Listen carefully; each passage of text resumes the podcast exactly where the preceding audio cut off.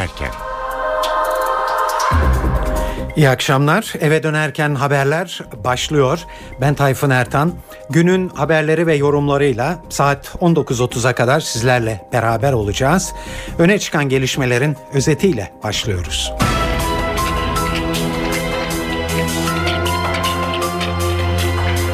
Amerika Birleşik Devletleri Başkanı Barack Obama ve Başbakan Tayyip Erdoğan şu sıralarda Beyaz Saray'da ilk görüşmelerini yapmaktalar. Gündemin en can alıcı konusu Suriye.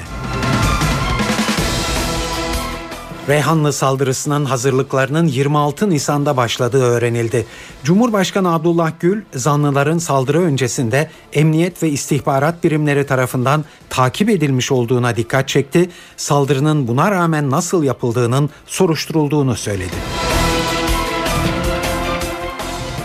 Cumhuriyet Halk Partisi Genel Başkanı Kemal Kılıçdaroğlu'nun Brüksel temasları sırasında Başbakan Erdoğan'ı Suriye Devlet Başkanı Beşar Esad'la kıyaslaması Sosyal Demokrat Grup tarafından eleştirildi. Ve Galata Port adıyla bilinen Salı Pazarı liman sahası ihalesi bugün yapıldı. En yüksek teklifi 702 milyon dolarla Doğuş Holding verdi.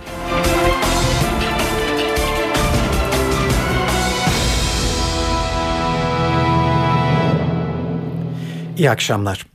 Evet siz şu sırada eve dönerken haberleri dinlerken Washington'da Beyaz Saray'da Başbakan Tayyip Erdoğan ve Amerika Birleşik Devletleri Başkanı Barack Obama kafa kafaya vermiş özellikle Türkiye açısından kritik önemde sorunları ele almaktalar. Aralarındaki görüşme yaklaşık bir saattir devam ediyor. Bu Obama ile Erdoğan arasındaki bugünkü görüşmelerin ilki. Gündemin en başında bir dünya sorunu Suriye var. Bu nedenle de Erdoğan'ın ziyareti tüm dünya basını tarafından da yakından takip edilmekte. Biz de birazdan Suriye konusunu ele alacağız ama önce Başbakanı izleyen Ankara muhabirlerimizden Ercan Gürses'e kulak veriyoruz. Ercan hem Başbakanın bugünkü görüşmelerinden söz edecek hem de öne çıkan, dikkat toplayan diğer konulara değinecek. Bir numaralı gündem maddesi Suriye olacak. Suriye ile ilgili Türkiye'nin elindeki istihbari raporlar, Reyhanlı saldırısı ile ilgili Türk istihbaratının elindeki bilgiler, yine aynı şekilde Suriye'de muhaliflere karşı kimyasal silah kullanıldığına dair Türkiye'nin iddiaları Beyaz Saray'da gündeme gelecek bir numaralı konu. Ekonomi ve Avrupa Birliği ile ilişkiler yine gündeme gelecek konular arasında. Başbakan Erdoğan'a eşlik eden 6 bakan var. Başbakan Erdoğan saat 9.45 yerel saatte 16.45 Türkiye saatiyle Oval Ofis'te Başkan Obama ile bir araya gelecek. Tabi bu görüşmenin ardından heyetler arası görüşmede 13 Türk tarafında 13 kişinin katılacağını, başbakanla birlikte 14 kişi olacaklarını söyleyelim. 6 bakan var bunların arasında. Dikkat çekici bir isim var. MİT Müsteşarı Hakan Fidan da bulunacak. Amerika Birleşik Devletleri tarafında da istihbarat başkanı bulunacak. Tabi bu bir Beyaz Saray görüşmesi için çok alışık olunmayan bir durum. Diplomatik kaynaklar böyle söylüyorlar. Türkiye'nin istihbarat raporları özellikle Suriye çerçevesinde çerçevesinde önem kazanıyor bu durumda. Görüşmede bu gündeme gelecek. Başbakan Erdoğan Obama ile görüşmesinin ardından öğle yemeğini Amerika Birleşik Devletleri Başkan Yardımcısı Joe Biden ve Dışişleri Bakanı John Kerry ile birlikte yiyecek. Daha sonra kongre binasına gidecek. Kongre başkanı ile bir araya gelecek. Akşam yemeğini yine Amerikan Başkanı Barack Obama ile yiyecek başbakan. Bu yemekte de istihbarat raporlarının değerlendirileceği daha dar kapsamlı bir toplantı olacağı belirtiliyor. Toplam başbakanla Amerikan Başkanı arasında 5 saatlik görüşme trafiği de öngörülüyor. Bunu da hatırlatalım. Tabi rekor sayıda gazetecinin akredite olduğunu şimdiye kadar e, hiçbir e, Türk Başbakanı ve Cumhurbaşkanı'nın ziyaretinde bu kadar akreditasyon izni verilmediği de diplomatik kaynaklardan ve Beyaz Saray kaynaklarından gelen bilgiler.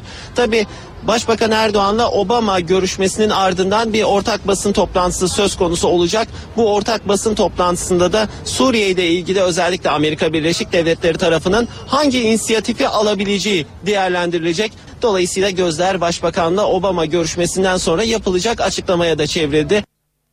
Tabii dikkatler Ercan'ın söylediği gibi görüşme sonrasındaki basın toplantısında olacak. Bunun yaklaşık bir saat kadar sonra başlamasını bekliyoruz. Ve tabii söylenenleri kaçırmayacaksınız. Basın toplantısını buradan canlı olarak dinleyebileceksiniz. Evet şimdi gündemin birinci maddesi Suriye konusu üzerinde biraz daha e, yoğunlaşalım. Başbakanın dosyasında Esad yönetiminin kimyasal silah kullandığı yönünde belgeler var. Obama Suriye'de kimyasal silah kullanılması halinde Amerika'nın müdahalede bulunmama siyasetinde değişiklikler olabileceğinden söz etmişti ve kırmızı çizginin aşılmış olacağını söylemişti böyle bir şey olursa. İşte Erdoğan elindeki belgeleri masaya koyacak şimdi ve muhtemelen Şam yönetimi üzerindeki uluslararası yaptırımların artırılmasını isteyecek. Bu konu iyice sıkıntılı Türkiye açısından çünkü Erdoğan Suriye Devlet Başkanı Beşar Esad'ın gitmesinden başka bir seçeneğe açık değil. Bunun olabilmesi için de kuvvetler dengesinin muhaliflerin lehine değişmesi gerekiyor. Oysa Amerika böyle bir müdahaleye yanaşmıyor. Şimdi bir grup konukla bu konuya biraz derinlemesine bakacağız.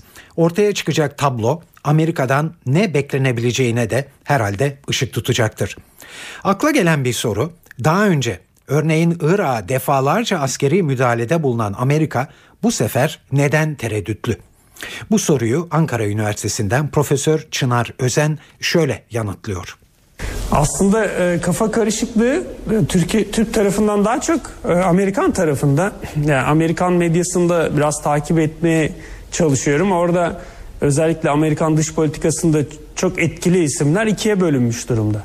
Yani bu e, aslında cumhuriyetçiler, demokratlar gibi görünse de sanki demokratların içinde de bir ayrım var gibi. Yani Amerika'da bir grup mutlaka Suriye'ye müdahale edilmesi, ya askeri olarak müdahale edilmese bile daha aktif olunması ve muhaliflerin daha aktif desteklenmesini savunuyor. Tabii bunun gerekçesi de e, çok ciddi bir insani dram var ve sonrasında da e, giderek Amerika'nın bölgede e, itibarını tamamen yitireceğine yönelik de e, bir izlenim var.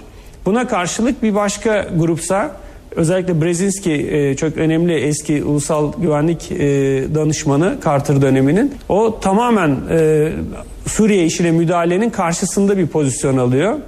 Yani bu kafa karışıklığı Amerika'nın Orta Doğu stratejisiyle ilgili kafa karışıklığı. Irak'tan çekildi, Afganistan'dan çekiliyor. Yeniden Suriye'de bir e, cephe açmak istemiyor bir grup. Yani bunun Amerika'ya getireceği bir fayda olduğunu da muhtemelen düşünmüyor. Tabi bir de buna Rusya ile ilişkileri katmak lazım. Amerika büyük ihtimalle Suriye meselesinde Rusya ile zıtlaşmak, restleşmek istemiyor. Yani Libya'dan farklı olarak burada Rusya çok net bir şekilde olumsuz bir tavır aldı ve Güvenlik Konseyi'nden bu nedenle karar çıkmıyor. Yani Amerika Birleşik Devletleri eğer burada Rusya'ya rağmen bir adım atarsa hani Güvenlik Konseyi kararı olmadan dolayısıyla hukuki zemin olmadan bir şey yapmaya çalışmış olacak. E, bir bakıma yani Irak'ta yaptığına benzer bir pozisyona düşecek ki Obama esas olarak bu e, bunu eleştirmişti Bush yönetimiyle ilgili olarak. Şu anda Amerika Birleşik Devletleri Rusya ile beraber Cenevre'de bir toplantı e, planlanıyor. Rusya ile beraber Suriye'de bir geçiş dönemini organize etmeye çalışıyor. Tabii bu bizim hükümeti oldukça oldukça zor duruma sokuyor. Yani herhalde bizim hükümetin iktidara geldiğinden beri karşılaştığı en ciddi, en ağır dış politika krizi bu. Evet tam da bu noktadan devam edersek Amerikan yönetiminin doğrudan müdahale yerine görüşmeler yoluyla bir çözüm yolunu izler olması tabii Türkiye'nin Suriye ile ilgili sıkıntılarının devam edip gitmesine de neden olacak. Milliyet gazetesi Ankara temsilcisi Fikret Bila'yı dinliyoruz. Suriye'deki sorunlara Türkiye e, bir hayli e, girmiş vaziyette. Ancak e, yanında o anlamda destek verecek bir ülkede gözükmüyor. Her ne kadar Washington sık sık Erdoğan'ın politikalarını destekleyen, Esad'ın gitmesi gerektiği görüşüne katıldığını belirten ifadeler kullansa da bizim yaşadığımız büyük facialar dahil olmak üzere Suriye olayında işte sığınmacılara aynı yardım yapmak dışında ABD'den aktif bir destek görmediğini Türkiye'nin söyleyebiliriz. E, bu da çok büyük miktarlarda yardımlar değil. E, bazen 150 milyon dolarlık e, aynilerle beraber 300 milyon dolara e, varan yardımlar yapılır şekilde açıklamalar var. Suriye'de yaşanan kaos, iç çatışma e, Türkiye'ye taşınsın diye gayret gösterenler var. Bunun farkında. E, sınırda bir kontrolsüzlük var. E, bu bir so, e, sorun ve giderek de büyüyen bir sorun. E, bütün bu şartlar altında Esad rejiminin bir an önce gitmesini Ankara istiyor. Ancak Libya'da Suriye'de gördüğümüz gibi Birleşmiş Milletler kararına dayalı bir NATO müdahalesi söz konusu değil. Amerika Birleşik Devletleri Başkan Obama dahil yöneticileri Suriye'ye askeri müdahalenin seçenek olarak şimdilik görülmediğini, diplomasinin ve siyasetin kullanılması gerektiğini ifade ediyorlar. Dolayısıyla bu da e, Başbakan Erdoğan'ın beklentilerini karşılamıyor. Obama yönetiminin Suriye siyaseti oluştururken dikkat al, dikkate alması gereken bir başka faktör de tabii Amerikan kamuoyunun bu konuda ne düşündüğü, ne istediği.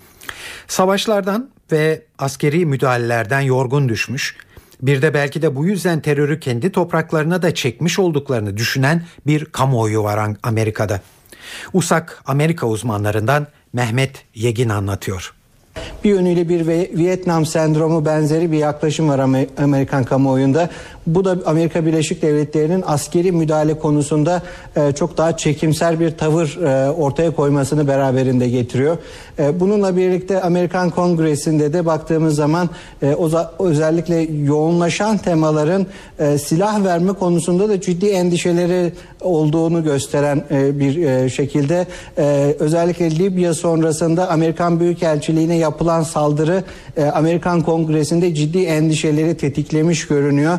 Ee, bu endişeler Amerika Birleşik Devletleri'nin verdiği silahların sonrasında Amerika Birleşik Devletleri'ne veya Amerika Birleşik Devletleri'nin yakın müttefiki olan İsrail'e yöneleceği endişesi. Dolayısıyla Amerikan kamuoyu bir müdahaleye çünkü bu müdahale ne olursa olsun uçuşa yasak bölge de olsa daha farklı şekillerde de olsa öncesinde e, karşı tarafın e, savunma sistemlerini yok etme e, anlamına geldiği için yani bir müdahale olduğu için her halükarda buna çok fazla sıcak bakmıyor. Ne olabilir bu? E, Libya benzeri BM kararı e, ile birlikte e, bir NATO müdahalesi çerçevesinde ABD'nin geri planda desteklediği bir e, belki müdahaleyi destekleyebilir Amerikan kamuoyu ki bu tablo içinde bizim önümüzde hem BM hem de NATO'da çok ciddi engeller, engeller görünüyor. Bu yönüyle biz baktığımız zaman farklı aktörlerin, dış politika aktörlerinin ABD'nin Suriye konusunda daha çok e, siyasi bir çözümü öncelediği, bu meselenin daha fazla masada çözülmesi gerektiği konusunda e, ortaklaşa bir yaklaşım sergilediklerini görüyoruz. E, bu bunun içerisine biz ABD Dışişleri Bakanı John Kerry'nin yaklaşımlarını, yine Savunma Bakanı Chuck Hagel'ın yaklaşımlarını ki Chuck Hagel özellikle kitle imha silahları konusunda Irak konusunda ABD ABD'nin çok e, aceleci davrandığını, çok dikkatsiz davrandığını dolayısıyla daha dikkatli davranması gerektiğini savunuyor ki özellikle kimyasal silahlar konusunda kırmızı çizgilerin aşıldığı meselesi de e, burada yine bu yaklaşıma çarpan e, ne yazık ki bir tablo olarak karşımıza çıkıyor. Evet siz bunları dinlerken Washington'da Beyaz Saray'da Obama Erdoğan görüşmesi devam ediyordu. Saat başında ortak bir basın toplantısı yapmalarını bekliyoruz. Size bunu daha önce de söyledik. Bunu canlı olarak buradan dinleyebilirsiniz. Saat 18.13 NTV Radyo'da eve dönerken haberleri dinliyorsunuz. Evet şimdi Suriye ile ilgili birkaç haber daha var. Bu e, Amerika Birleşik Devletleri'nde yapılan e, görüşmeden tabii bağımsız iki gelişme ama bu e, görüşmeleri de doğrudan etkileyen en azından belki de bu görüşmelerde bile e, ele alınmış e, e, konulardır. Amerika Birleşik Devletleri ve Rusya az önce de söyledik. Suriye krizine barışçıl yoldan bir çözüm bulmak için çaba gösteriyorlar. Amaç Esad yönetimiyle muhalif grupların görüşmesini sağlamak.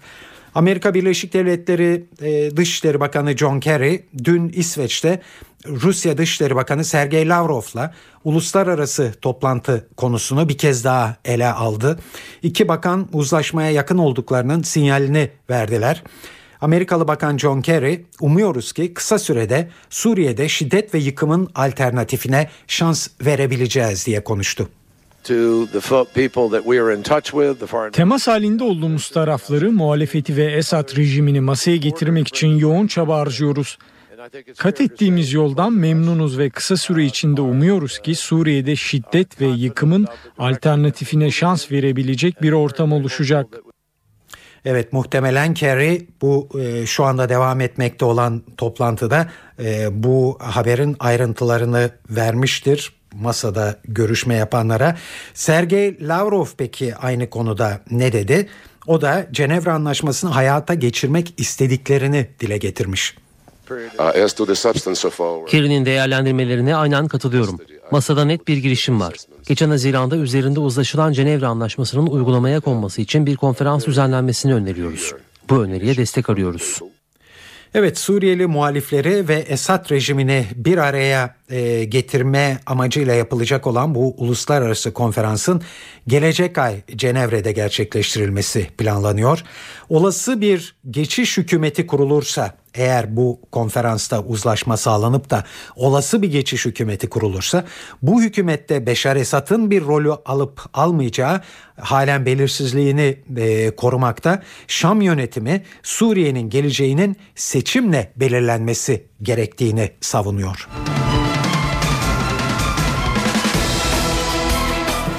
Evet Suriye'deki Esad rejiminin kimyasal silah kullandığı iddialarına bir yenisi daha eklendi.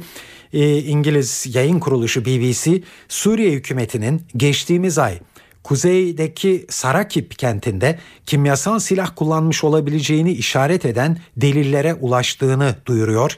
BBC'nin bölgedeki muhabiri Sarakip kentinde görgü tanıkları ve doktorlarla e, görüştü. E, görgü tanıkları Suriye ordusuna ait helikopterlerden iki adet zehirli gaz bombası atıldığını ileri sürdüler. Bu konudaki ayrıntıları BBC Türkçe servisinden Güney Yıldız anlatıyor. BBC muhabirlerinden Ian Pennell'ın Suriye'de ulaştığı bilgiler ülkede geçen ay kimyasal saldırı düzenlendiği yolundaki haberleri destekler nitelikte. Görgü tanıkları Suriye'nin kuzeyinde Halep kentinin güneybatısında bulunan Sarakip kentinde araştırmalarda bulunan BBC muhabirine hükümet güçlerinin helikopterlerle en az iki kez zehirli gaz içeren cihazlar attıklarını aktardılar. Sarakip Nisan ayında hükümet güçlerinin top ateşine hedef olmuştu. Kentteki doktorlar BBC muhabiri Panel'a nefes alma güçlüğü çeken 8 hastayı tedavi ettiklerini, hastalardan bazılarının kustuğunu, bazılarının ise göz bebeklerinin küçülmüş olduğunu anlattılar. Doktorlar bu hastalar arasında bulunan Meryem Hatip adındaki bir kadının daha sonra öldüğünü de aktardılar. Aynı saldırıda annesinin yardımına koşarken yaralanan Meryem Hatip'in oğlu Muhammed de BBC muhabirine havada korkunç boğucu bir koku olduğunu söyledi. Hatip'i de Hatibi tedavi eden doktor da organofosfat zehirlenmesine benzer belirtiler görüldüğünü ve örneklerin tahlile gönderildiğini söyledi. Tahlillerin yapıldığı ülkeler arasında İngiltere, Fransa ve ABD'nin yanı sıra Türkiye'de var. Doktorların ve görgü tanıklarının verdiği bilgilerin dışında BBC'ye kimyasal silah iddiaları ile ilgili bazı videolar da ulaştırıldı. Bu videolardan birinde isyancılardan biri cihazların içine gizlendiği söylenen metal bir kutuyu tutarken görülüyor. Bu videolarda kimyasal saldırı iddialarını doğrular gibi görünüyor ancak bu görüntüleri bağımsız kaynaklarca teyit etmek mümkün değil. Son olarak sadece hükümet güçlerinin değil, isyancıların da kimyasal silah kullanmakla suçlandığını ve her iki tarafında suçlamaları reddettiğini belirtelim. BBC Türkçe, Güney Yıldız, Londra. Saat 18.18. Evet e, bu konu e, şu anda Washington'da Başbakan Erdoğan'la Barack Obama arasında yapılan görüşmenin en kritik konu başlıklarından bir tanesini oluşturmakta. Evet az önce de söyledik saat 7 gibi e, Erdoğan ve Obama'nın birlikte ortak bir basın toplantısı yapmaları bekleniyor. Bu basın toplantısını size canlı olarak yansıtacağız.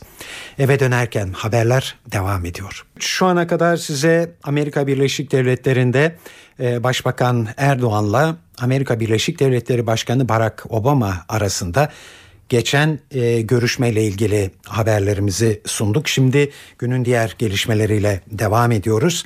Reyhanlı saldırısıyla ilgili e, önemli bazı gelişmeler oldu. Gözaltında 13 kişi var malum. Bunlardan 4'ü tutuklanmış durumdalar. Bu kişilerin polise verdikleri ifadeler ve savcılara anlattıkları olayın nasıl meydana gelmiş olduğuna da ışık tutuyor. Buna göre saldırının hazırlıkları 26 Nisan'da başlamış. Ayrıntıları Ankara muhabirlerimizden Gökhan Gerçek anlatıyor.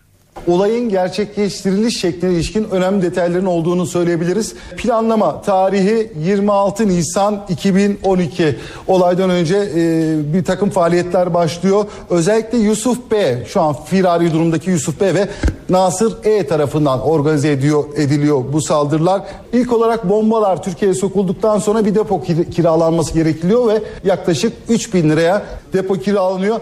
Ardından araçlar satın alınıyor. Ankara ve Hatay plakalı plakalı iki araç. Bu araçlarda e, viski ve e, sigara kaçakçılığı yapılacağını söyleyerek bir kaportacıya gidiyorlar ve yaklaşık 500 litrelik iki yedek depo yapılmasını istiyorlar. Evet e, Ahmet, Ahmet M oldukça önemli isimlerden bir tanesi Yusuf B ve Nasır E, e bombalama e, planı yaptıktan sonra ilk hedefleri Konya ve Ankara'ydı. Bu amaçla keşif yapmaya gidiyorlar. Yanlarında da e, bugün sorgulanan isimlerden Ahmet M var. E, Ahmet M e, ifadesinde şu şunlara yer veriyor. Yusuf B isimli şahıs yanıma gelerek Ankara e, Hatay ilin dışında araba almaya gideceğini kendisinin de gelip gelemeyeceğini söyledi. Yolculuk sırasında çok kez telefonla konuştu. Ankara Kocatepe Camii'nin de önünde araçlarımızı park ettik. Cami çevresinde fotoğraf çektik. Daha sonra ismini bilmediği ancak caminin yanında bulunan büyük bir alışveriş merkezini gezdikten sonra hiçbir şey almadan aynı gün Hatay'a gelmek durumunda kaldık değerlendirmesinde bulundu e, Ahmet M. ifadesinde. Evet aslında saldırının asli failleri Suriye'de e, Suriye'de e, onların yakalanması için çalışmalar sürüyor. Dört kişi şimdilik tutuklu, dört kişinin ifade alma çalışmaları ise devam ediyor. Saldırıların ardından akıllarda kalan en önemli soru olayda bir istihbarat zafiyetinin yaşanıp yaşanmadığıydı. Başbakanın MİT ile emniyet arasında iletişim kopukluğu olabileceği doğrultusundaki açıklaması bugün Beşir Atalay'a soruldu. Atalay, Başbakanlık Teftiş Kurulu'nun çalışmalarının sürdüğünü hatırlattı ve inceleme tamamlanmadan ne söylesek eksik kalır dedi. Bizim genelde uyguladığımız böyle durumlarda o, o, o durum inceletilir. Teftiş gider, inceler yerinde. Bilgileri inceler. Ee, şu anda bizim teftişin incelemeleri olmadan, e, o konuda bir detaylı araştırma inceleme olmadan e, hepimizin söylediklerimiz birazcık yarım kalır. Eksik kalır. Dolayısıyla onu e, görmek lazım. Güvenlik ve yargı boyutuyla ilgili bildiğiniz gibi dün gözaltına alınanlardan 8 kişi e, mahkemeye sevk edilmişti. Tutuklanma talebiyle. Bunlardan 4'ü tutuklandı. 4'ü serbest bırakıldı. Bugün de kalan 4 kişi yargıya sevk ediliyor. Yine tutuklanma talebiyle. Onlarla ilgili de tabii gelişmeleri göreceğiz. Efendim? Ama büyük oranda tabii işin içinde olanlar tutuklanmış oldu. Şimdi halen yakalanma çalışması sürende kişiler var halen. Hayatlarını kaybedenler olarak tekrar hepsine Allah'tan rahmet diliyorum. Efendim bir yayın yasağı vardı. Onun kaldırılması ile ilgili bir karar alındı. Nasıl değerlendirirsiniz yayın yasağının kaldırılması? Değerli arkadaşlar tabii yayın yasağı böyle durumlarda soruşturmanın iyi yürümesi için yapılır. Faillerin iyi takip edilmesi, yakalanması, olay yerinin sağlıklı şekilde incelenmesi o açıdan tabii hedefine ulaşmış oldu. Cumhurbaşkanı Abdullah Gül de bugün patlamaların olduğu bölgede incelemelerde bulundu. O da saldırı öncesi zanlıların emniyet ve istihbarat birimleri tarafından takip edilmiş olduğunu söyledi ve saldırının buna rağmen nasıl olduğu ile ilgili çalışmalar yapılıyor dedi. Gerek emniyet teşkilatımız, gerek mini istihbarat teşkilatımız hep koordineli çalışmıştır. Çalışmaya da devam etmektedir. Ve şunu söyleyeyim ki her iki teşkilatla bugün zanlı olarak mahkemelere taşınan isimleri zaten takibe almışlardı ve takip ediyorlardı ve bu tip bazı eylemlerin olabileceğinden kuşkulanıyorlardı. Her iki teşkilatında bu yönde uyarıları ve çalışmaları var. 100 tane olaydan 99 tanesini önlersiniz. Bunları duyurmazsınız. Ama bir tanesi elden kaçınca bu acılar çekilir. Durum budur. Nasıl oldu da kaçtı ve gerçekleşti? Bununla ilgili de bütün çalışmalar, incelemeler, araştırmalar, soruşturmalar da tabii ki yapılıyordur. Cumhuriyet Halk Partisi Genel Başkanı Kemal Kılıçdaroğlu'nun Brüksel temasları sırasında Başbakan Recep Tayyip Erdoğan'ı Suriye Devlet Başkanı Beşar Esad'la kıyaslaması krize neden oldu. Avrupa Parlamentosu Sosyal Demokratlar Grup Başkanı Hannes Svoboda, Cumhuriyet Halk Partisi liderinin bu açıklamasına tepki gösterdi. Kılıçdaroğlu da Svoboda ile görüşmesini iptal etti. Svoboda daha sonra yazılı bir açıklama yaptı ve Erdoğan'ı Esad'la kıyaslayan herhangi bir açıklamanın sadece yanlış anlamı olabileceğine vurgu yaptı. Svoboda, Erdoğan'ın uyguladığı politikaların meşru bir şekilde eleştirilse de Erdoğan'ın Suriye halkına yönelik savaş ve terör politikaları uygulayan Esad'la kıyaslanamayacağının altını çizdi. Kemal Kılıçdaroğlu bugün bu konuda bir basın toplantısı düzenledi ve yaptığı kıyaslamanın düşüncesini açıklamak olduğunu söyledi. Düşüncemi açıklamama izin vermeyen hiç kimseyle görüşmem diyerek Svoboda'ya tepkisini gösterdi.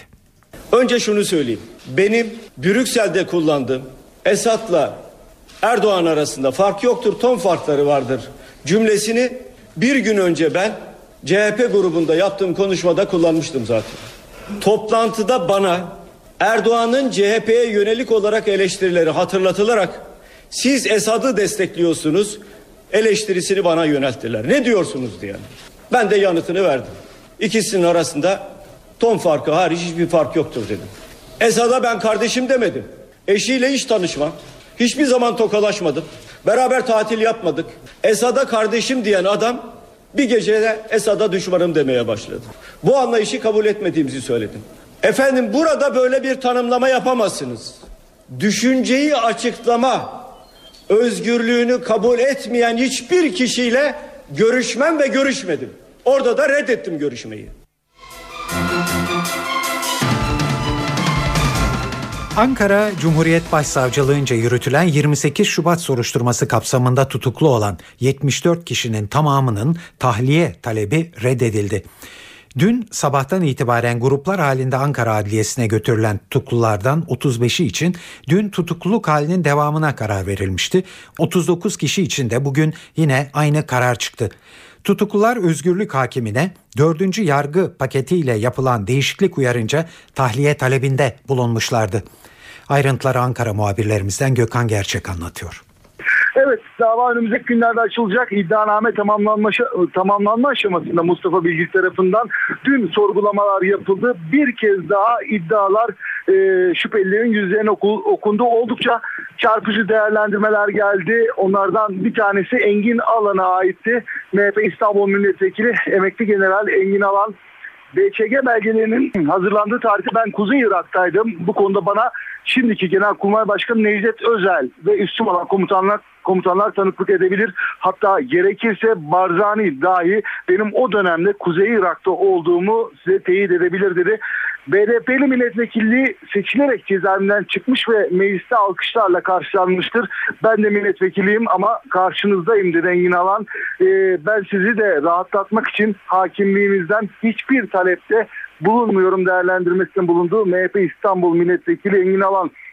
Engin Alan'ın ben tahliye talep etmiyorum sözleri üzerine onun hemen ardından ifade veren e, bir başka general Vural Avar da e, ben e, tutukluluğumun kaldırılması isteyecektim ancak benden çok daha suçsuz durumdaki arkadaşımız sizden talepte bulunması üzerine ben de talepte bulunmaktan vazgeçtim dedi. Cezaevinde mutlu yaşamaktayım.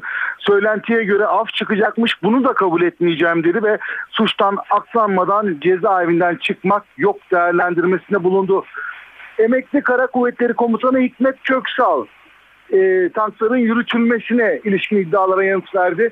Sincan'daki tankların yürütülmesi emri bir yıl önceden benim tarafından verilmiş bir eğitim emrinin gereğidir dedi Hikmet, Hikmet Köksal.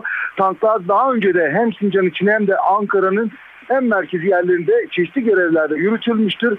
20 tankın yürütülmesiyle rejimin tehlikeye girmesi düşünülemez değerlendirmesi bulundu. İfadelerin ardından kararını açıklayan mahkeme tüm sanıkların e, şüphelilerin tutukluluk halinin devamına karar verdi. Gerekçe ise Genelkurmay'ın gönderdiği belgelerinin kuvvet, belgelerde kuvvetli suç şüphesinin olması, delillerin toplanmamış olması ve öngörülen ceza miktarının göz önünde e, bulundurulması olarak gösterildi.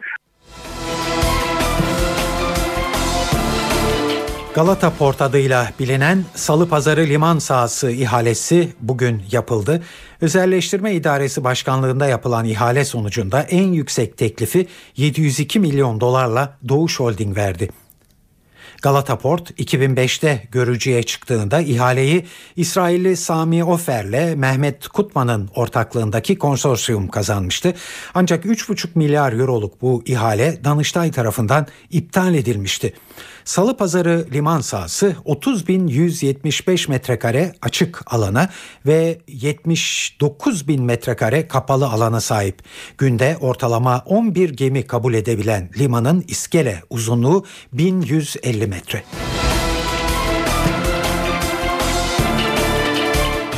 eve dönerken haberler günün öne çıkan gelişmeleriyle devam ediyor.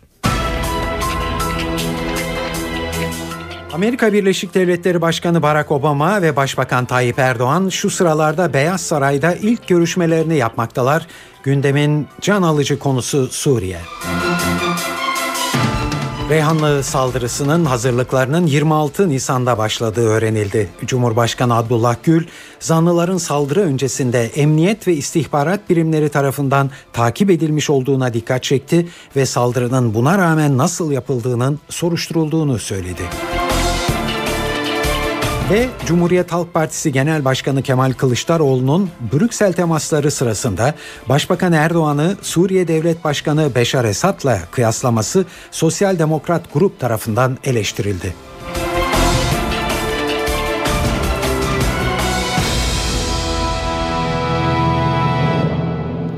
Evet şu sıralarda Amerika Birleşik Devletleri Başkanı Barack Obama ile e, Tayyip Erdoğan arasında bir e, görüşme yapılmakta biliyorsunuz Beyaz Saray'da. Bu Obama ile Erdoğan arasındaki bugünkü görüşmelerin ilki. Gündemin tabii en başında e, bir dünya sorunu ama Türkiye'yi de birinci e, elden e, etkileyen ve ilgilendiren Suriye var. Bu nedenle de Erdoğan'ın ziyareti aslında tüm dünya tarafından yakından takip edilmekte. Biz de birazdan bu konuya değineceğiz çünkü saat 7 gibi Erdoğan ve Obama'nın ortak bir basın toplantısı düzenlemeleri bekleniyor. Bu toplantıyı size tabii canlı olarak yansıtacağız. Ama önce e, Erdoğan'ın ziyaretini takip eden Ankara muhabirlerimizden Ercan Gürses'e kulak vereceğiz. Ercan hem başbakanın bugünkü görüşmelerini anlatacak hem de öne çıkan diğer dikkat toplayan konulara değinecek. Bir numaralı gündem maddesi Suriye olacak. Suriye ile ilgili Türkiye'nin elindeki istihbari raporlar, Reyhanlı saldırısı ile ilgili Türk istihbaratının elindeki bilgiler, yine aynı şekilde Suriye'de muhaliflere karşı kimyasal silah kullanıldığına dair Türkiye'nin iddiaları Beyaz Saray'da gündeme gelecek bir numaralı konu. Ekonomi ve Avrupa Birliği ile ilişkiler yine gündeme gelecek konular arasında. Başbakan Erdoğan'a eşlik eden 6 bakan var. Başbakan Erdoğan saat 9.45 yerel saatte 16.45 Türkiye saatiyle Oval Ofis'te Başkan Obama ile bir araya gelecek. Tabi bu görüşmenin ardından heyetler arası görüşmede 13 Türk tarafında 13 kişinin katılacağını, başbakanla birlikte 14 kişi olacaklarını söyleyelim. 6 bakan var bunların arasında. Dikkat çekici bir isim var. MİT Müsteşarı Hakan Fidan da bulunacak. Amerika Birleşik Devletleri tarafında da istihbarat başkanı bulunacak. Tabi bu bir Beyaz Saray görüşmesi için çok alışık olunmayan bir durum. Diplomatik kaynaklar böyle söylüyorlar. Türkiye'nin istihbarat raporları özellikle Suriye çerçevesinde önem kazanıyor bu durumda. Görüşmede bu gündeme gelecek. Başbakan Erdoğan Obama ile görüşmesinin ardından öğle yemeğini Amerika Birleşik Devletleri Başkan Yardımcısı Joe Biden ve Dışişleri Bakanı John Kerry ile birlikte yiyecek. Daha sonra kongre binasına gidecek. Kongre başkanı ile bir araya gelecek. Akşam yemeğini yine Amerikan Başkanı Barack Obama ile yiyecek başbakan. Bu yemekte de istihbarat raporlarının değerlendirileceği daha dar kapsamlı bir toplantı olacağı belirtiliyor. Toplam başbakanla Amerikan Başkanı arasında 5 saatlik görüşme trafiği de öngörülüyor. Bunu da hatırlatalım. Tabi rekor sayıda gazetecinin akredite olduğunu şimdiye kadar e, hiçbir e, Türk Başbakanı ve Cumhurbaşkanı'nın ziyaretinde bu kadar akreditasyon izni verilmediği de diplomatik kaynaklardan ve Beyaz Saray kaynaklarından gelen bilgiler. Tabi Başbakan Erdoğan'la Obama görüşmesinin ardından bir ortak basın toplantısı söz konusu olacak. Bu ortak basın toplantısında da Suriye ile ilgili özellikle Amerika Birleşik Devletleri tarafının hangi inisiyatifi alabileceği değerlendirilecek. Dolayısıyla gözler Başbakan'la Obama görüşmesinden sonra yapılacak açıklamaya da çevrildi. Şimdi günün diğer haberleriyle devam ediyoruz. Mecliste yeni anayasa çalışmalarını sürdüren dört parti asgari ücretten vergi alınmaması konusunda uzlaşmaya vardı. Komisyon üyeleri çalışma, iş güvenliği ve adil ücret hakkı maddelerini ele aldılar ve yeni anayasaya asgari ücretten vergi alınmayacak hükmünün eklenmesini kararlaştırdılar. Komisyonda ayrıca çalışan kadın ve erkekler için eşit işe eşit ücret ilkesinin esas alınması ve işverene sorumluluk sigortasını yaptırma zorunluluğunda da uzlaşmaya varıldı. Merkez Bankası Para Politikası Kurulu yeni faiz kararlarını belirlemek üzere bugün toplandı ve piyasa beklentileri doğrultusunda faiz indirimine gitti. Evet kararın ayrıntılarını muhabirimiz Ahmet Ergen'den dinliyoruz. Para Politikası Kurulu toplantısından e, beklentiler itibariyle çoğunluğun tahminleri e, çıktı e, gerçekleşme olarak. Yarım puanlık indirim var. Hem politika faizi olan bir haftalık e, bir hafta vadeli repo ihale faiz oranında hem de faiz koridoru alt ve üst bantlarında. Politika faizi yüzde beşten yüzde dört buçuğa inmiş durumda. Gecelik faiz oranları açısından baktığımızda Merkez Bankası borçlanma faiz oranı yüzde dörtten üç buçuğa indi. Borç verme faiz oranı da yüzde yediden altı buçuğa inmiş durumda. Buna bağlı olarak yine son aylarda olduğu gibi e, para politikası kurulu zorunlu karşılık oranları ile ilgili de düzenleme yaptı. E, döviz cinsi e, zorunlu karşılıklarda bir yıla kadar vadeli olanlarda yarım puanlık artış var. E, bir ay, üç ay e, arası ve üç aydan altı aya kadar olanlar yüzde on iki buçuktan on üçe çıktı. Bir yıla kadar vadeli olanlar on iki buçuktan on üçe e, çıkarıldı. Yine ayrıca Türk lirası döviz e, Türk lirası zorunlu karşılıkların döviz cinsinden tutulabilecek olanlarının rezerv opsiyon kat sayısı da 0,1 puan arttı. Bu imkan tam olarak kullanılırsa Merkez Bankası rezervleri 800 milyon dolar artacak. Merkez Bankası'nın açıklamasına göre. Uluslararası Kredi Derecelendirme Kuruluşu Standard Poor's'un Türkiye ekonomisi hakkında olumlu görüş verdiği öğrenildi. Standard Poor's büyümenin bu yıl %4 olabileceğini öngördü. Türkiye'de tüketim ve yatırımlar iyileşecek değerlendirmesinde bulundu. Kuruluş buna rağmen not arttırmadı. Mart ayında Türkiye'nin uzun vadeli kredi notunu BB'den BB artıya yükseltmişti. Bu artışa rağmen Türkiye'nin notu yatırım yapılabilir ülkeler seviyesinin bir kademe altında kalmıştı.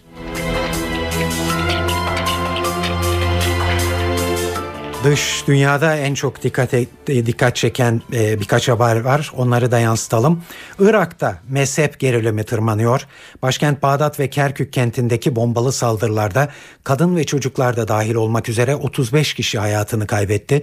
Saldırıların sorumluluğunu üstlenen olmadı ama şüpheler El-Kaide üzerinde yoğunlaşıyor.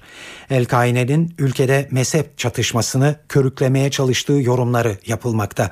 Suriye'deki olayların da etkisiyle Irak'ta Şii-Sünni çatışmasının yeniden tırmanmasından kaygı duyuluyor. Bengal körfezi Mahasen kasırgasının etkisi altına girdi. Kasırga Bangladeş, Myanmar ve Sri Lanka'da 18 kişinin ölümüne neden oldu.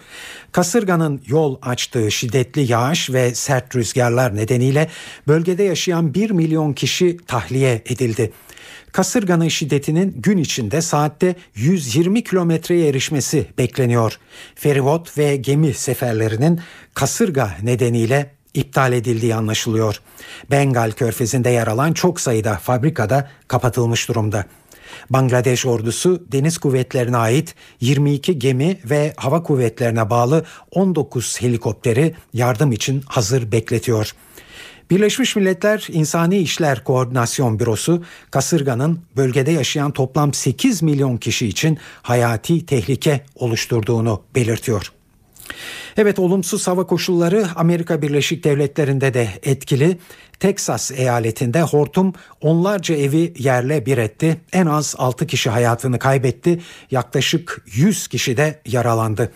Akşam saatlerinde çıkan hortumda ağaçlar yerinden söküldü, otomobiller devrildi, onlarca ev kullanılamaz hale geldi. Olayın akşam saatlerinde olması da can kaybını arttırdı. Amerika Birleşik Devletleri'nde özellikle Mayıs ve Haziran ayları hortum ve kasırga mevsimi olarak biliniyor.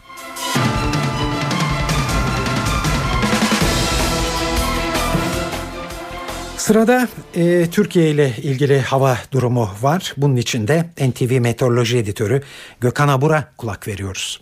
İyi akşamlar. Ege ve Akdeniz'de başlayan sıcaklık yükselmesi Marmara ve iç kesimleri de etkisi altına almaya başladı. Hafta sonu tüm yurtta sıcaklıkların hissedilir derecede yükselmesini bekliyoruz. Yarın doğudaki yağışlar aralıklarla devam ederken batı bölgeler kısa süreli de olsa yağışlı havanın etkisine girecek. Batı Karadeniz ve İç Anadolu'nun batısına yağış hafif de olsa yağışlar görülecek. Cumartesi günü yurt genelinde sıcaklıklar yükselirken Ege ve Trakya'da yağış etkisini kaybedecek. Marmara'nın güney ve doğusunda hafif, Karadeniz İç Anadolu'nun doğusu ve doğuda ise yer yer kuvvetli olmak üzere devam edecek.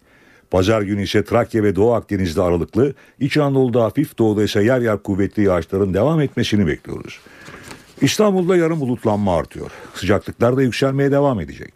Akşam hafif yağış görülebilir. Yağışlar cumartesi sabahta hafif de olsa devam edecek. Sıcaklık ise 28 dereceye kadar çıkacak. Ankara biraz bulutlanacak. Sıcaklık ise 27 derece. Cumartesi kısa süreli yağmur görülebilir. İzmir'de sıcaklık 30 dereceye çıkacak ve hava bulutlu. Hafta sonu ise hava daha güneşli olacak. Hepinize iyi akşamlar diliyorum. Hoşçakalın. Sırada kültür ve sanat haberlerimiz var. Size çeşitli etkinliklerden bir derleme hazırladık. Bugün İstanbul'da Pera Müzesi'nde Dolce Brass Quintet konserini dinleyebilirsiniz. Konser Küçük Gece Müzikleri başlıklı oda müziği konserleri kapsamında gerçekleşiyor. Barok, klasik, çağdaş ve caza kadar uzanan yelpazede eserler sunulacak konserin başlama saati 19.30. Cemal Reşit Rey konser salonunda da bir flamenko gösterisi var bugün. Sahnede Rojas ve Rodriguez flamenko topluluğu olacak. Topluluk saat 20'de premierini Londra Flamenco Festivali'nde yaptıkları Cambio de Tercio adlı gösterilerini sunacak. Piat Tango Fit'te bugün caz vokalisti Jülide Özçelik'le birlikte Kadıköy sahnede olacak. Piatango, modern Arjantin tangosunun yaratıcısı, ünlü besteci Astor Piazzolla'nın eserlerini yorumlamak ve modern tango müziğinin Türkiye'deki icracısı olmak amacıyla 2007 yılında bir araya gelen bir topluluk. Jülide Özçelik'in şarkılarıyla eşlik edeceği grup sahneye saat 21'de çıkacak. Sabancı Müzesi'ndeki Oryantalizmin 1100'ü adlı sergide devam ediyor. Serginin merkezinde oryantalizmin her zaman eş anlamda kullanıla geldiği oryantalist heykel ve tablolar yer alıyor. Oryantalizmin 1100'ü sergisi aynı zamanda Batı ile Doğu arasındaki etkileşimleri ve Edward Said'in 1978'de yayınladığı Oryantalizm kitabıyla başlayan yoğun tartışmaları da dikkate alıyor. Akademik bir kadroyla konularının önde gelen uzmanlarının oluşturduğu bilimsel danışma komitesinin desteğiyle hazırlanan sergi, bu sayede oryantalizm kavramını sadece Batı tarafından kontrol edilen tek taraflı bir söylem olmaktan çıkarıp farklı alanlara yansımaları ve etkileriyle geniş bir yelpazede ele alıyor. Üniversitelerin bahar şenlikleri de başladı. Bugün Hacettepe Üniversitesi'nin şenliğinde Kenan Doğulu, Gece Yolcuları ve Grup Koliva'nın konserleri var. Üniversitenin Beytepe kampüsü şenlik alanında gerçekleşecek konserler saat 20'de başlayacak. Bugün Bülent Ortaçgil'de Ankara'da If Performance Hall'daki konser saat 23.45'te. Bursalı dinleyicilerimiz de bugün Devlet Senfoni Orkestrası'na dinlemeye gidebilirler. Orkestranın Atatürk Kongre ve Kültür Merkezi'ndeki konseri saat 20'de başlayacak. Akşam evde olacaklar için de televizyondan önerilerimiz var. Bu akşam saat 20'de CNBC-E'de iki bölüm üst üste How I Met Your Mother, 22'de Maria Full of Grace adlı sinema filmini izleyebilirsiniz. Filmde yaşadığı hayattan hiç hoşnut olmayan ve her ne pahasına olursa olsun başka bir dünyada yeni bir hayata başlamak isteyen Maria adlı genç bir kadının yaşadıkları anlatılıyor. Filmde Maria'yı canlandıran Catalina Sandino Moreno bu rolüyle Berlin Film Festivali'nde en iyi kadın oyuncu seçilmişti. Kendisi aynı dalda 77. Akademi Ödülleri içinde aday gösterilmiş ama ödülü Million Dollar Baby ile Hilary Swank almıştı. Bugün Star TV'de ise saat 20'de 20 dakika adlı diziyi 22.15'ten itibaren de Popstar Alaturka'yı izleyebilirsiniz.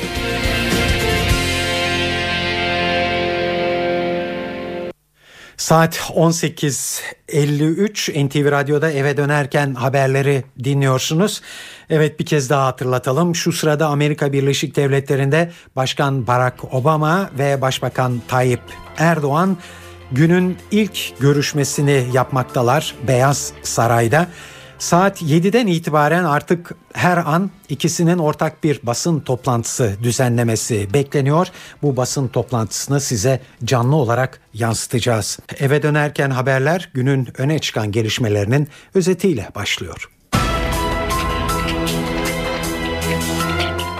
Amerika Birleşik Devletleri Başkanı Barack Obama ve Başbakan Tayyip Erdoğan şu sıralarda Beyaz Saray'da ilk görüşmelerini yapmaktalar. Gündemin en can alıcı konusu Suriye. O Erdoğan ve Obama'nın az sonra ortak bir basın toplantısı düzenlemeleri bekleniyor. Şu sıralarda Beyaz Saray bahçesinde bunun hazırlıkları yapılmakta. Reyhanlı saldırısının hazırlıklarının 26 Nisan'da başladığı öğrenildi. Cumhurbaşkanı Abdullah Gül zanlıların saldırı öncesinde emniyet ve istihbarat birimleri tarafından takip edilmiş olduğuna dikkat çekti. Saldırının buna rağmen nasıl yapıldığının soruşturulduğunu söyledi. Cumhuriyet Halk Partisi Genel Başkanı Kemal Kılıçdaroğlu'nun Brüksel temasları sırasında Başbakan Erdoğan'ı Suriye Devlet Başkanı Beşar Esad'la kıyaslaması Sosyal Demokrat Grup tarafından eleştirildi ve Galata Port adıyla bilinen Salı Pazarı liman sahası ihalesi bugün yapıldı. En yüksek teklifi 702 milyon dolarla Doğuş Holding verdi.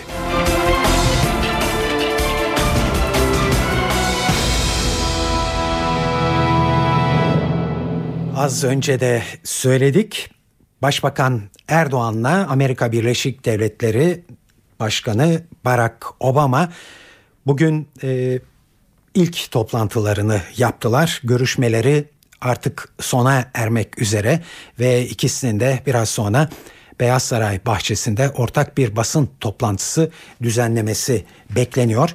Bunun hazırlıkları şu anda e, sürmekte ve muhabirimiz Ercan Gürses'e kulak veriyoruz şimdi. Amerika'nın bu konuda biraz sıkıntı yaşadığı belirtiliyor. Obama'nın içeride yaşadığı sıkıntılar var. Böylesi bir ortamda Amerika Birleşik Devletleri inisiyatif alır mı almaz mı bu konu tartışılıyor. Amerika Birleşik Devletleri inisiyatif alırsa bunu nasıl alacak? Başbakan Erdoğan'ın birkaç gün önce Amerikan televizyonlarından birisine verdiği demeçte olduğu gibi uçuşa yasak bölge şeklinde mi alınacak? Bu karar merakla bekleniyor. Bir diğer konu Başbakan Recep Tayyip Erdoğan Gazze'ye gidecek mi? Başbakan Mayıs ayının sonunda kuvvetle muhtemel 30-31 Mayıs tarihinde Gazze'ye gitmeyi planlıyordu. Bunu Amerika Birleşik Devletleri gezisinin sonrasına bırakmıştı. Amerika Birleşik Devletleri'nin Ankara Büyükelçisi Richard One bu gezinin zamanlamasının doğru olmadığı yönünde bir mesaj vermişti. Yine aynı şekilde John Kerry'nin bu konuda mesajları vardı. Türkiye bundan rahatsızlığını iletti. Ancak bu rahatsızlık süreci içerisinde Başbakanın Gazze programı konusunda yapıp yapmayacağı konusunda Amerikan yönetiminin bugün görüşünü dillendirip dillendirmeyeceği de merak ediliyor. Beyaz Saray'da bu konuda gündeme gelebilir. Orta Doğu konusu gündeme gelecek. Yine Irak bağlamında da bu konu konuşulacak. Tabii ticaret konusu var. Türkiye'nin Kuzey Irak'ta yaptığı yatırımlar, Kuzey Irak yönetimiyle yaptığı anlaşmalar, Bağdat yönetiminin bundan duyduğu rahatsızlık, Amerika Birleşik Devletleri'nin buna bakışı. Bütün bunlar gündeme gelecek. Basın toplantısına yansıyabilecek konular arasında. Ekonomi konusu ağırlıklı değerlendirilecek. Heyetin içerisinde Enerji Bakanı Taner Yıldız da var. Türkiye'nin nükleer projelerine danışmanlık üstlenen Amerika Birleşik Devletleri firmaları var. Bunlarla ilgili değerlendirme şüphesiz yapılacak. Başbakanın yanında 6 bakan olduğunu hatırlatalım. Bu bakanlar arasında hükümet sözcüsü Bülent Arınç var. Enerji Bakanı Taner Yıldız var. Milli Savunma Bakanı İsmet Yılmaz. Dışişleri Bakanı Ahmet Davutoğlu, Ekonomi Bakanı Zafer Çağlayan bu bakanlardan ama dikkat çeken bir başka isim MİT Müsteşarı Hakan Fidan ve MİT Müsteşarı'nın bugünkü Oval Ofis görüşmesine de katılması, akşam Obama ile yenecek yemeğe de katılacak olması dikkat çekici bir ayrıntı. Bunun Türkiye'nin elindeki istihbari raporların Amerika Birleşik Devletleri ile paylaşılma süreci olduğu belirtiliyor. Bu nokta ayrıntıyla birlikte karşımızda duruyor. Başbakan Recep Tayyip Erdoğan'ın karşılanma şekli ve protokolü itibariyle de Washington yönetiminin Türkiye'ye olumlu bir mesaj verdiği diplomatik çevreler tarafından ileri sürülüyor. Başbakan Erdoğan hem askeri törenle karşılandı. Bugün Beyaz Saray'da da devlet başkanlarına ve bazı liderlere yapılan askeri törenle karşılanırken aynı zamanda Blair House'da ağırlanması da bir anlamda jest olarak yorumlandı. Bu jestin devamının gelip gelmeyeceği, Türkiye'nin beklentilerinin ne şekilde karşılanacağı da ayrı bir tartışma konusu. Başbakan Recep Tayyip Erdoğan'ın görüşmesiyle ilgili ayrıntılar birazdan Rose Garden'da Obama Erdoğan basın toplantısıyla netleşmiş olabilir. Evet Ercan e, Gürses'in haberini e, dinliyorduk. E, Erdoğan'la e, Obama arasındaki basın toplantısının hazırlıkları şu anda e, yapılmakta Beyaz e, Saray'ın e, bahçesinde. Evet kritik konu e, Suriye e, dedik. Suriye konusunda aslında tabii Obama ile Erdoğan arasındaki görüşmelere e, yansımış olabilir e, bugün. Çünkü toplantıya e, Amerika Birleşik Devletleri Dışişleri Bakanı John Kerry de e, katılmaktaydı. John e, Kerry buraya gelmeden önce bu toplantıya katılmadan önce dün İsveç'te Rusya Dışişleri Bakanı'yla e, görüştü. Lavrov'la görüştü. Sergey Lavrov'la e, görüştü. Bu e, görüşmede e, Suriye krizini ele almak üzere bir uluslararası konferans e, yapılması için e, toplandılar. Bu e, toplantıda ne sonuç çıktı onu duyurmuş olmalı. Muhtemelen toplantıda John Kerry. İsveç'te yapıldı bu toplantı ve e, iki bakan uzlaşmaya yakın olduklarının sinyalini verdiler. Amerikalı e, bakan John Kerry umuyoruz ki kısa sürede Suriye'de şiddet ve yıkımın alternatifine şans vereceğiz diye konuştu. Temas halinde olduğumuz tarafları muhalefeti ve Esad rejimini masaya getirmek için yoğun çaba harcıyoruz. Kat ettiğimiz yoldan memnunuz ve kısa süre içinde umuyoruz ki Suriye'de şiddet ve yıkımın alternatifine şans verebilecek bir ortam oluşacak. Suriyeli muhalifleri ve Esad rejimini bir araya e, getirecek bu uluslararası konferansın gelecek ay Cenevre'de yapılması planlanıyor. Sergey Lavrov da Cenevre Anlaşması'nı hayata geçirmek istediklerini söylüyor. Kerry'nin değerlendirmelerine aynen katılıyorum. Masada net bir girişim var. Geçen Haziran'da üzerinde uzlaşılan Cenevre Anlaşması'nın uygulamaya konması için bir konferans düzenlenmesini öneriyoruz. Bu öneriye destek arıyoruz. Evet Suriyeli muhaliflerle Esad rejimini bir araya getirmek iki bakanın temel hedefi. Olası bir geçiş hükümeti kurulursa bu hükümette Beşar Esad'ın bir rol alıp almayacağı belirsizliğini koruyor. Tabi Şam yönetimi Suriye'nin geleceğinin seçimle belirlenmesi gerektiğini savunmakta. Onu da e, üçüncü bir tarafın görüşü olarak burada yansıtmış olalım. Evet Amerika Birleşik Devletleri'nde e, Beyaz Saray'da şu anda bir hareketlilik var. Çünkü Başbakan Erdoğan'la Obama'nın birazdan e, Beyaz Saray'ın bahçesinde bir basın toplantısı düzenlemeleri bekleniyor. Evet Suriye'deki e, Esad rejiminin kimyasal silah kullanıp kullanmadığı e, çok önemli bir konu. Çünkü Barack Obama müdahalede bulunmama doğrultusundaki siyasetinin bile eğer kimyasal silah kullanıldığı anlaşılırsa değişebileceğine işaret etmişti ve kimyasal silah kullanılması meselesinin kendileri açısından bir kırmızı çizgi oluşturduğunu söylemişti ve bunun aşılmaması gerektiğine işaret etmişti. Şimdi Esad rejiminin kimyasal silah kullanmış olabileceği doğrultusunda bir iddia daha var. E, bunu sadece Türkiye dile getirmiyor. E, İngiliz yayın kuruluşu BBC Suriye hükümetinin geçtiğimiz ay kuzeydeki Sarakip kentinde kimyasal silah kullanılmış olabileceğine işaret eden delillere ulaşıldığını belirtti. Bu konudaki ayrıntıları BBC Türkçe servisinden Güney Yıldız anlatıyor. BBC muhabirlerinden Ian Pennell'ın Suriye'de ulaştığı bilgiler ülkede geçen ay kimyasal saldırı düzenlendiği yolundaki haberleri destekler nitelikte. Görgü tanıkları Suriye'nin kuzeyinde Halep kentinin güneybatısında bulunan Sarakip kentinde araştırmalarda bulunan BBC muhabirine hükümet güçlerinin helikopterlerle en az iki kez zehirli gaz içeren cihazlar attıklarını aktardılar. Sarakip Nisan ayında hükümet güçlerinin top ateşine hedef olmuştu. Kentteki doktorlar BBC muhabiri Panel'a nefes alma güçlüğü çeken 8 hastayı tedavi ettiklerini, hastalardan bazılarının kustuğunu, bazılarının ise göz bebeklerinin küçülmüş olduğunu anlattılar. Doktorlar bu hastalar arasında bulunan Meryem Hatip adındaki bir kadının daha sonra öldüğünü de aktardılar. Aynı saldırıda annesinin yardımına koşarken yaralanan Meryem Hatip'in oğlu Muhammed de BBC muhabirine havada korkunç boğucu bir koku olduğunu söyledi. Hatip'i de Hatip'i tedavi eden doktor da organofosfat zehirlenmesine benzer belirtiler görüldüğünü ve örneklerin tahlile gönderildiğini söyledi. Tahlillerin yapıldığı ülkeler arasında İngiltere, Fransa ve ABD'nin yanı sıra Türkiye'de var. Doktorların ve görgü tanıklarının verdiği bilgilerin dışında BBC'ye kimyasal silah iddiaları ile ilgili bazı videolar da ulaştırıldı. Bu videolardan birinde isyancılardan biri cihazların içine gizlendiği söylenen metal bir kutuyu tutarken görülüyor. Bu videolarda kimyasal saldırı iddialarını doğrular gibi görünüyor ancak bu görüntüleri bağımsız kaynaklarca teyit etmek mümkün değil.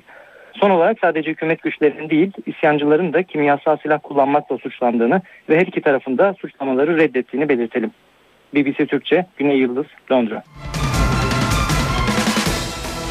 Saat 19.10 NTV Radyo'da eve dönerken haberleri e, dinliyorsunuz.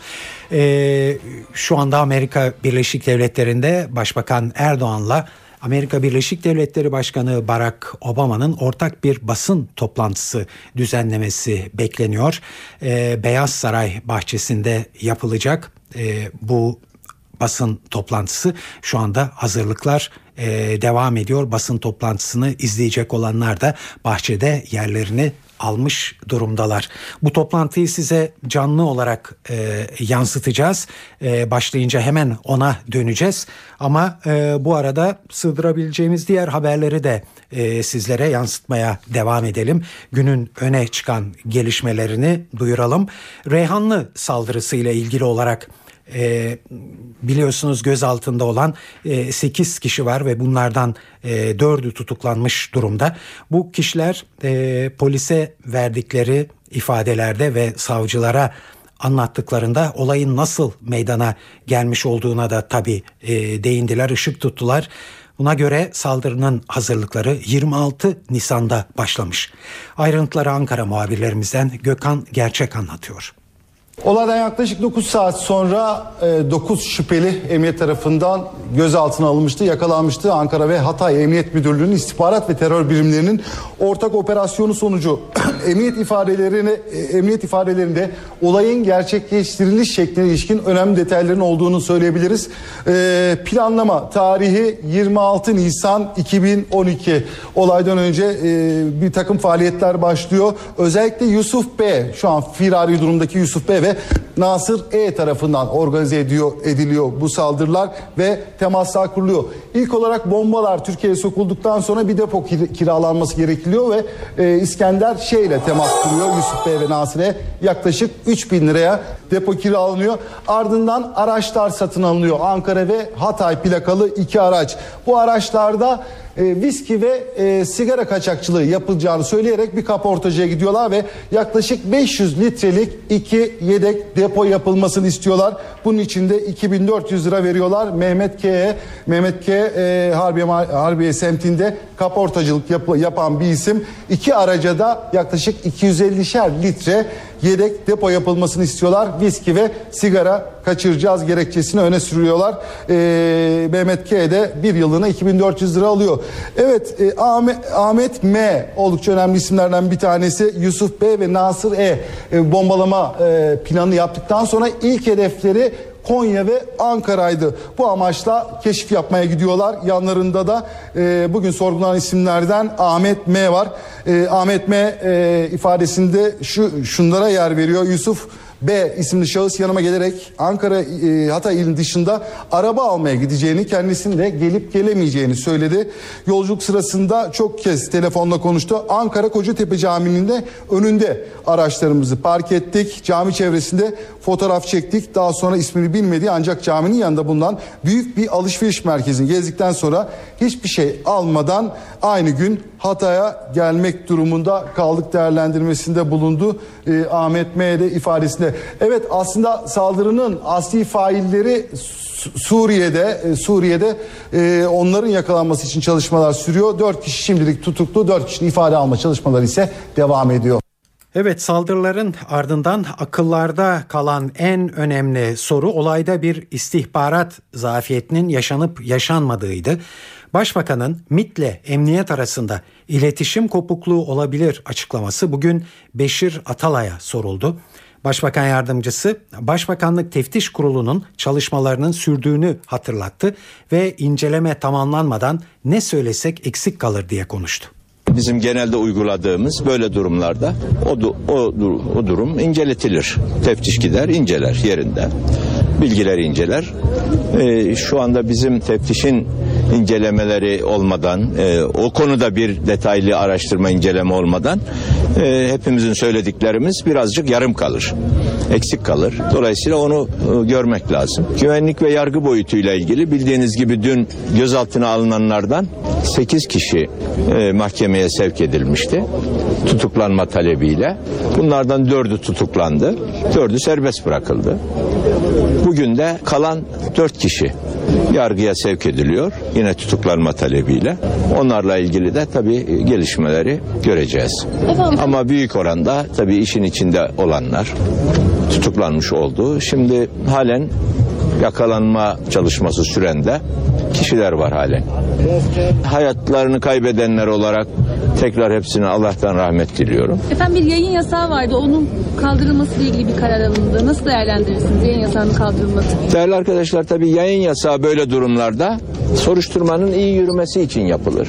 Faillerin iyi takip edilmesi, yakalanması, olay yerinin sağlıklı şekilde incelenmesi o açıdan tabii hedefine ulaşmış oldu.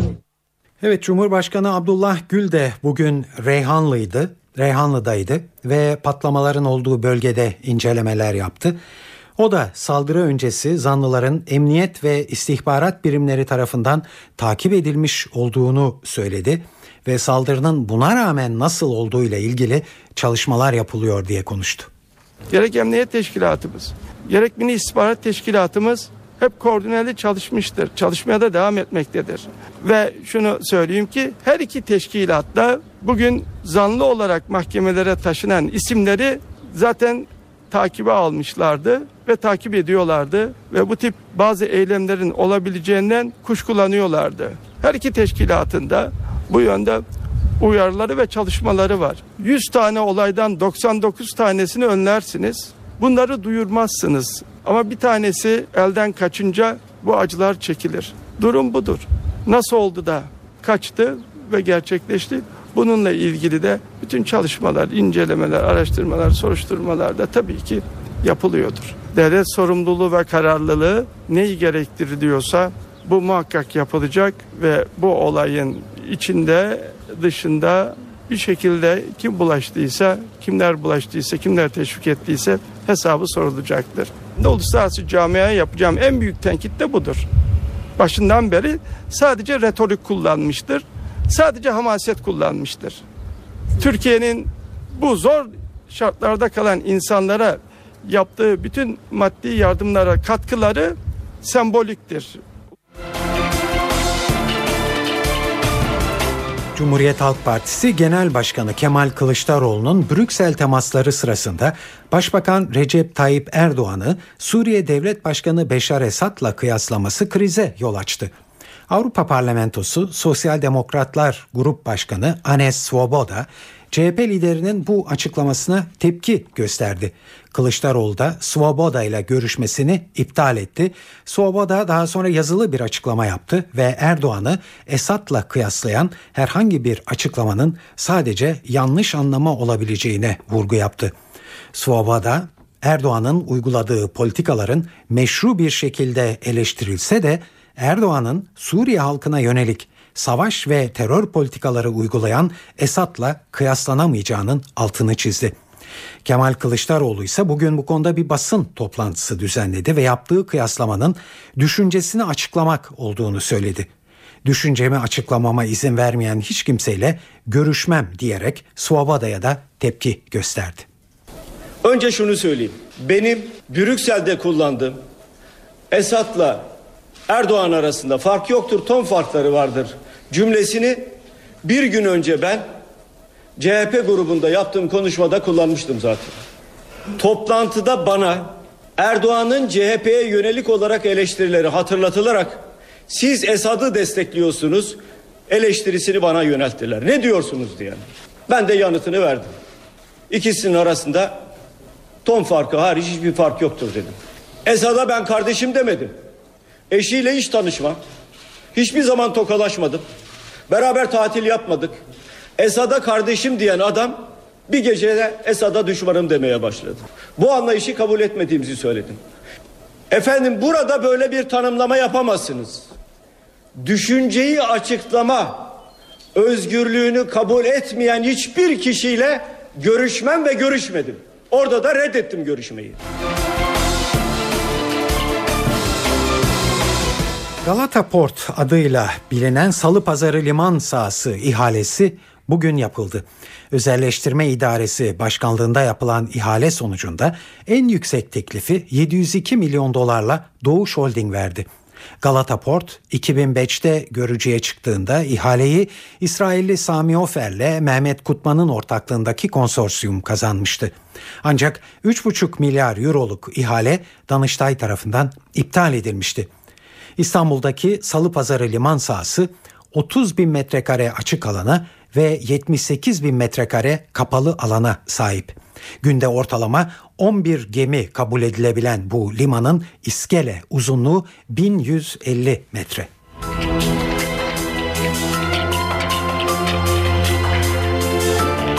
Bir futbol haberi var sırada. Ee, Chelsea Şampiyonlar Ligi şampiyonluğundan bir yıl sonra bu kez de dün akşam UEFA Avrupa Ligi şampiyonu oldu. İngiliz ekibi Amsterdam'da oynanan finalde Benfica'yı uzatma dakikalarında Ivanovic'in golüyle 2-1 yenerek kupayı kaptı. Chelsea menajeri Rafael Benitez göreve 6 aylığına gelmiş olsa da bu kupayı kazanarak görevini başarıyla yaptığını dile getirdi.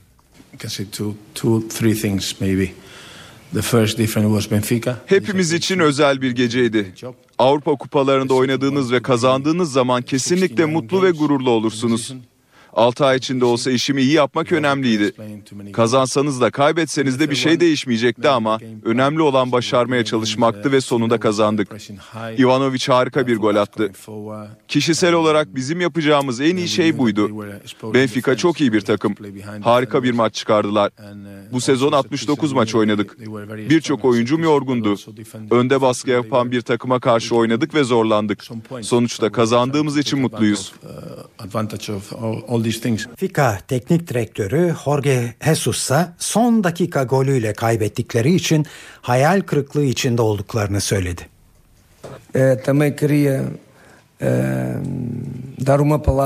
Final maçını son dakikada kaybettiğimiz için büyük hayal kırıklığı yaşıyoruz. Chelsea hafta sonunda Porto'nun yaptığının aynısını yaptı. Uzatma dakikalarında yine yıkıldık. Maçı başından sonuna kadar kontrol ettiğimizi düşünüyorum.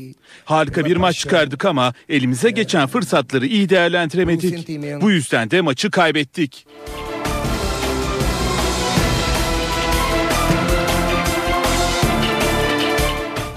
Eve dönerken haberleri e, dinliyorsunuz. Yayınımızı kapatma zamanı geldi. Günün öne çıkan gelişmelerini hızla özetleyeyim sizler için. Amerika Birleşik Devletleri Başkanı Barack Obama ve Başbakan Tayyip Erdoğan şu sıralarda Beyaz Saray'da ilk görüşmelerini yapmaktalar. Gündemin en can alıcı konusu Suriye. Ee, Erdoğan ve Obama'nın az sonra Beyaz Saray bahçesinde ortak bir basın toplantısı düzenlemeleri bekleniyor. Reyhanlı saldırısının hazırlıklarının 26 Nisan'da başladığı öğrenildi. Cumhurbaşkanı Abdullah Gül zanlıların saldırı öncesinde emniyet ve istihbarat birimleri tarafından takip edilmiş olduğuna dikkat çekti. Saldırının buna rağmen nasıl yapıldığının soruşturulduğunu söyledi. CHP Genel Başkanı Kemal Kılıçdaroğlu'nun Brüksel temasları sırasında Başbakan Erdoğan'ı Suriye Devlet Başkanı Beşar Esad'la kıyaslaması Sosyal Demokrat Grup tarafından eleştirildi. Galatasaray adıyla bilinen Salı Pazarı liman sahası ihalesi bugün yapıldı. En yüksek teklifi 702 milyon dolarla Doğuş Holding verdi.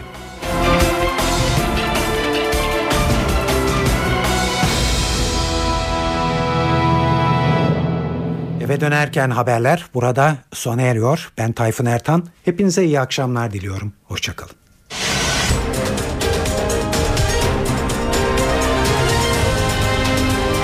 NTV Radyo, Türkiye'nin haber radyosu.